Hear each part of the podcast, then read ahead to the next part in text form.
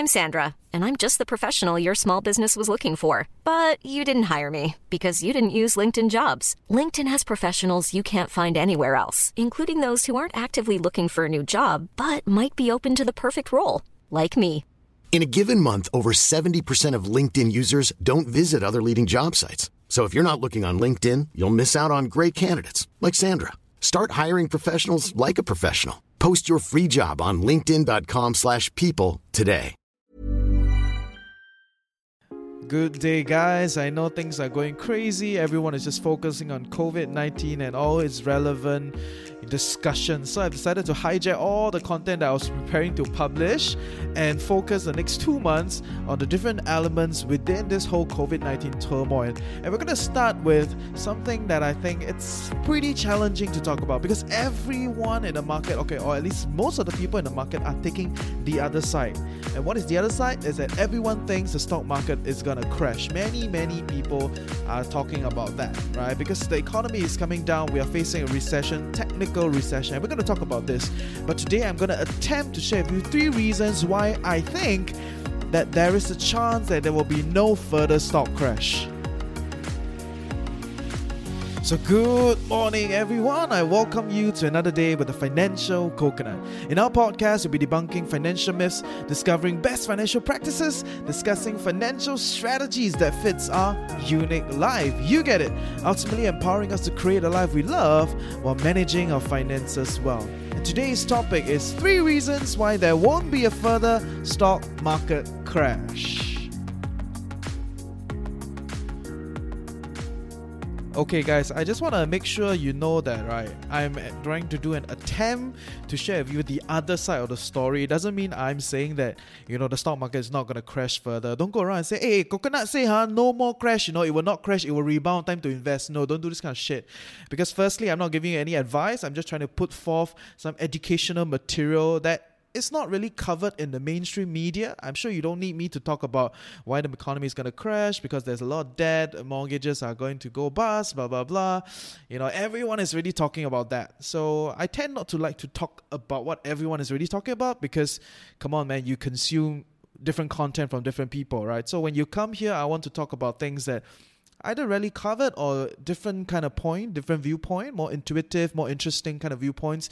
So all of us can kind of open up our minds and see things from a wider facade, right? There is no one way to look at things. And I just feel that maybe we should just kind of talk about the other side of things, right? And especially in this point in time where the media is striking a lot of fear in all of us and a lot of uncertainty.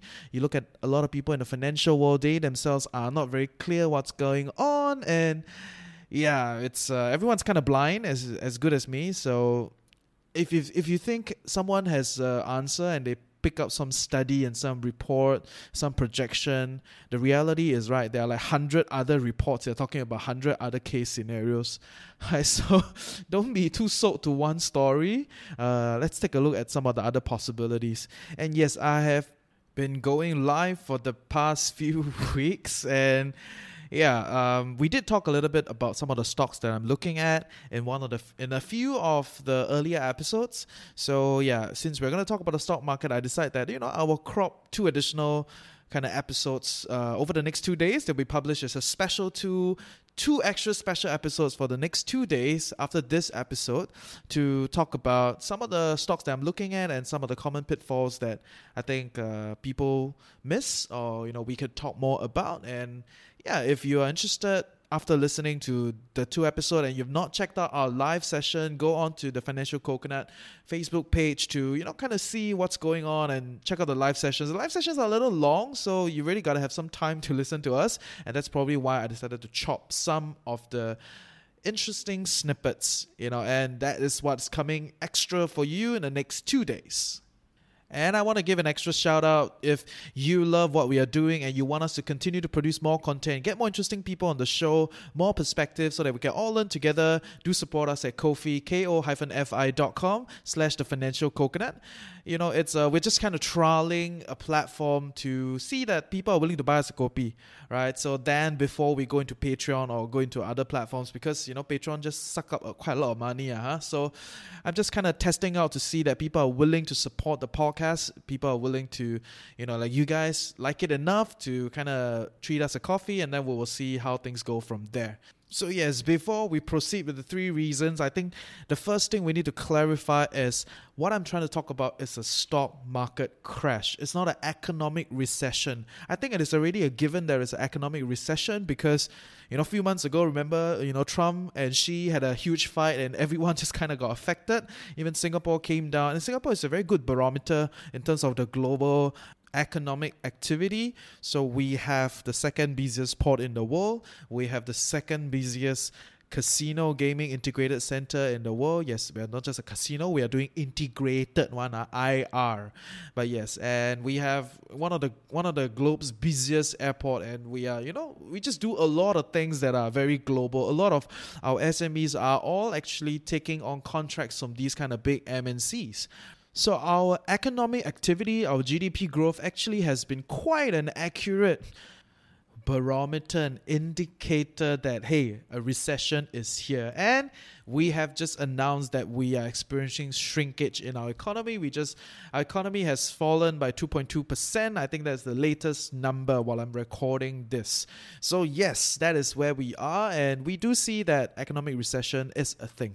But does the economic recession definitely mean a stock market crash? That is another big question mark. It is, they are not a guarantee. It doesn't mean that economic shrinkage means that the stock market is going to crash, especially now that the stock market has already come down on average globally by about twenty to thirty percent. I think that the market has priced in a lot of fear and uncertainty already.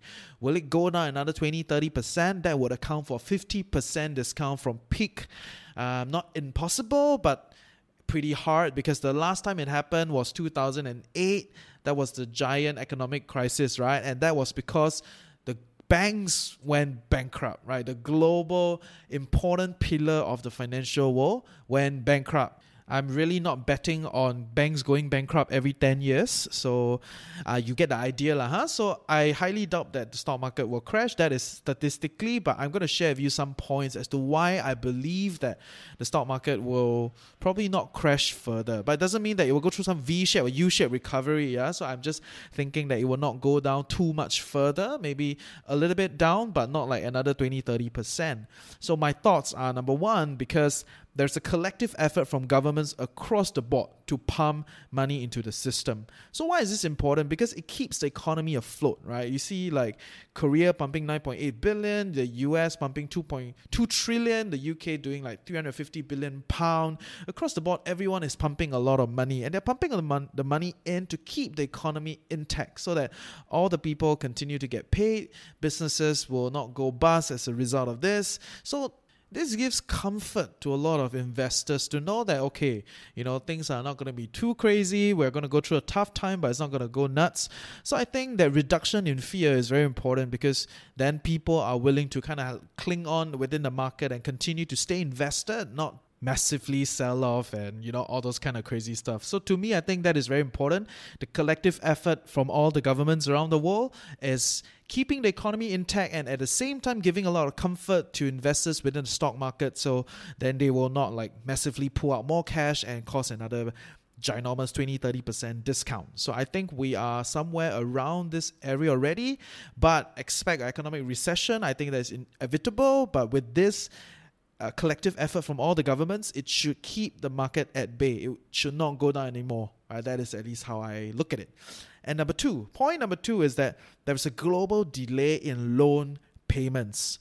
So when you look at it, all these huge stimulus package, right, has a different has a few different components. So one are like direct payments, you know, to the citizens so that they can spend. They can, you know, with spending, it kind of promotes the economy. But it's a bit uh, interesting because, uh, like, you want me to stay at home, then you still want me to spend, you know. So it's like a, a bit, a bit, a bit interesting, lah, huh? But either way, that kind of keeps people, make sure people do not end up not not able to pay their loans, able to kind of keep their mortgages together, pay their utilities, despite not working. So I think that is uh, something that is good on the individual front. But on top of that, there are things like tax holidays, which means like you don't need to pay your taxes, you know, within this short period of time. And there are loan guarantees, there are mortgage delays, all of which are helping to ensure that There isn't a need for loan repayments within a short period of time, especially on the businesses front. A lot of businesses are getting like loan guarantees. They're getting like, in in essentially they're getting free money but from the government, and the government say you don't need to pay me any interest, just tide through this and then pay me back after that. Right, that's kind of where it is. Or they're getting the banks to give loans to all these companies with government guaranteeing the banks the money. Because you need to understand the banks are also a business, right? They will not randomly just give out money, right? So in, in the relatively free market economy that we are today, the banks are independent business entities, right? So they want to also make money. So they will not anyhow give risky loans, right? But when the government step in and say, okay, we will guarantee the loans and then we'll we'll do whatever it, it takes, we hope that you can continue to funnel loans to all these companies, then yes, banks are more willing to loan. And more often than not, they will do it, okay? Because the government backs it, ma, right? So I think that is kind of where it is. So this ensure that there isn't like a big debt crisis. So big debt crisis is like, Ray Dalio always says this, right? Essentially, you need to understand that the whole economy is a flow of money. Your expense is another person's income. Hey, Dave. Yeah, Randy. Since we founded Bombas, we've always said our socks, underwear, and T-shirts are super soft. Any new ideas? Maybe sublimely soft. Or disgustingly cozy. Wait, what? I got it. Bombas. Absurdly comfortable essentials for yourself. And for those facing homelessness. Because one purchased equals one donated. Wow, did we just write an ad? Yes. Bombas. Big comfort for everyone. Go to bombas.com slash ACAST and use code ACAST for twenty percent off your first purchase. Um, all right, so everything is flowing. And within this flow of money, there's cash and there is credit. So it is because of credit that a lot of the economy in this world are growing, growing, and growing very fast. Think about it. If a world without credit, then you got to work thirty years to get a house. You got to work ten years to get a car. You know, so because of credit, it allows a lot of businesses to invest in the longer term while managing their risk, uh, managing their, you know, kind of interest rate risk, right? So the debt and this kind of credit availability is helping the economy grow. But also because of debt availability, there is a lot of time, you know, uh, people anyhow use this debt, lah, right? So they over leverage, they over kind of take on all this extra debt. And when shit hits, something like that, when businesses stop, more often than not, a lot of businesses cannot cope, right? And that is kind of where it is. So if businesses cannot cope, then they have to announce they go bankrupt, they go bust. Also, the individuals go bankrupt, go bust. So in that sense, then it will create a big hole in the market. And then this big hole, because because if someone say they no money to pay you, then it's not just that one person no money to pay, ma. It will affect the next person, affect the next person. It's like a network effect. So go and search what is a network effect. Essentially, it is kind of compounded effect, one person to the next person, because we agree that the economy is a flow of money. So when there's a big hole of debt, nobody is willing to pay, then this whole flow will stop, right? It, the, the impact will be a lot bigger than just that one hole.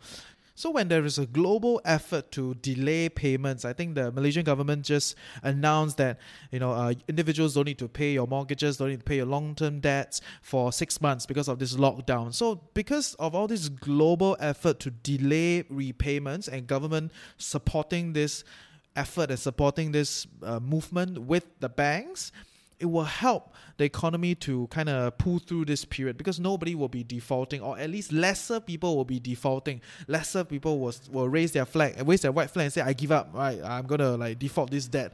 And so with that, then there will be a reduction in the kind of network effect of debt defaulting. So there will still be people holding on to this thing and there will not be a big hole in the economy in that sense.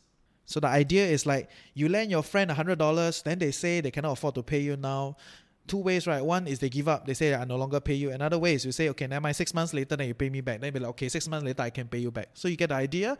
With that, you know, the economy can kind of cruise through and hold itself intact. I think that is very important. A lot of people don't look at that. To me, when I see that, I'm pretty comforted by it because it means that companies will not need to go bankrupt, announce that they're going to close shop. And yeah, you get the idea. So when I look at that, it gives me a lot of comfort. And I believe that uh, with that, it will kind of reduce the fear of bankruptcy and big holes in the economy. So then the stock market will kind of react to that, right? So it kind of will stay intact. So yeah, I hope you find comfort in that to know that, you know, uh, your E T F that you have invested or the stocks that you have invested, you know, has a possibility of not going down further, right? I think that is where we stand, because a lot of us are pretty concerned. It's like, what if the market continue to go down? And what is going to happen? Of course, you're going to manage your margins, manage your leverage, you know, make sure your finances are intact. And I've talked about this time and time again. So today, I'm mostly just trying to come in and provide you a different viewpoint, right? Because the news, everyone is saying, yao crash la, yao crash la, the thing is going to come down. So yeah, I'm just trying to share with you some other reasons that possibly can keep the stock market intact and kind of help the economy to cruise through. And the third reason why I think, you know, the stock market's not going to crash, the fear is going to subside, because if you look at China, China has already sorted out most of its Wuhan problems, right? So uh, yeah, I know some people say, cannot call it Wuhan anymore, it's like covid nineteen. Okay, covid nineteen, okay? So you get the idea that now China has sorted its things, it is slowly picking up its economy. Of course, the Chinese economy has been super impacted, like manufacturing came down thirteen point five percent, retail came down twenty point five percent, you know, fixed asset investment came down at twenty-four point five percent. What does that mean? What is fixed asset investment? Essentially, fixed assets are like physical assets that like property, machinery, you know, like hospital, they got to build the whole hospital, and then inside all the equipment, you know, manufacturing lines, all the equipments. So these are fixed asset, and fixed asset investments are down twenty-four point five percent. Essentially means, you know, there's one quarter less of investments in all these kind of infrastructure expansion. And unemployment went up to six point went up by six point two percent. And these are year-on-year numbers. Uh, so, yeah, you get the idea. But I believe there is some compounder effect between uh, the U S-China war and, and this extra, you know, COVID thing that, that happened. So, yeah, like it or not, that has already happened. It's definitely affected the Chinese economy. But now that they have sorted their thing, it should be a pretty good sign for everyone, because it sh- firstly, it shows that it can be sorted before the economy crash. And secondly, it shows that, you know, the well, the second largest economy in the world is still intact and it's growing. So it's gone through the phase. And of course, I think we should find comfort that Japan is also handling it pretty well. Japan is about six percent of the world's economy.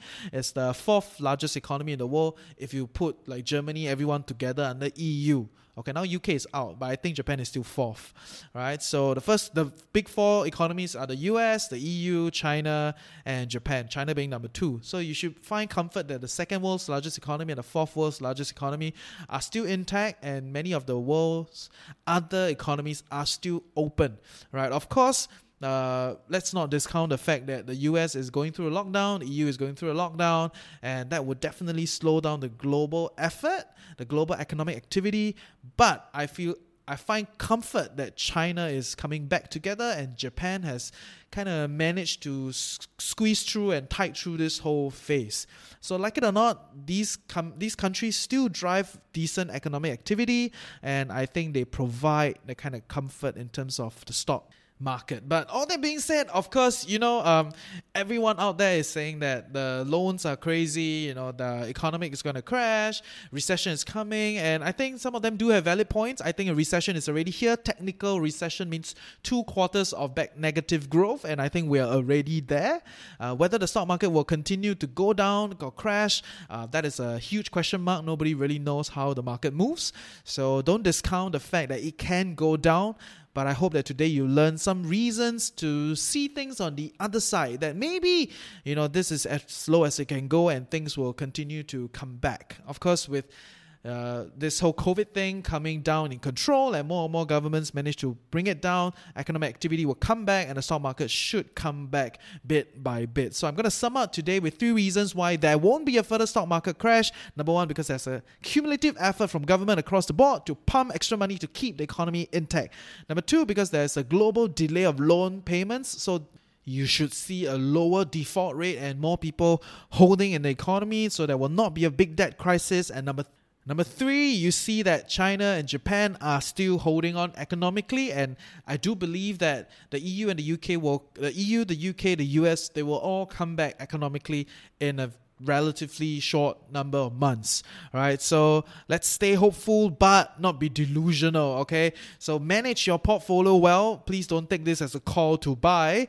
Manage your risk, manage what you're comfortable in, and of course manage your personal finance. Make sure you your income is intact, make sure you have savings, safety net to support you, and make sure you uh, risk manage. So with that, I hope you learned something useful today. See ya! Hey! I hope you learned something useful today and truly appreciate that you took time off to better your life with the Financial Coconut. Knowledge is that much more powerful and interesting when shared, debated and discussed. I hope you would share what you've gained with people you love, and I want to hear from you. Give me some questions and help me along with building a community of financially savvy coconuts. I hope together we can fulfill our curious minds and our desire for clarity. Join our community Telegram group. Reach out to us on Facebook. Just search the Financial Coconut. If you enjoy the podcast and you feel like you want to keep us growing and stay independent, do buy us Ko-fi at ko-fi dot com. Everything is in the description below. With that, have a great day ahead. Stay tuned next week. And always remember, personal finance can be chill, clear, and sustainable for all.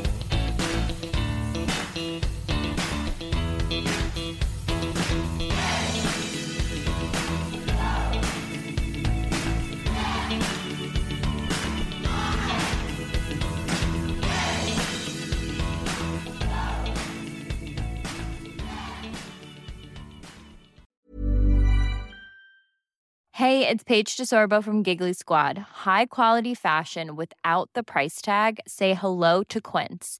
I'm snagging high-end essentials like cozy cashmere sweaters, sleek leather jackets, fine jewelry, and so much more. With Quince being fifty to eighty percent less than similar brands.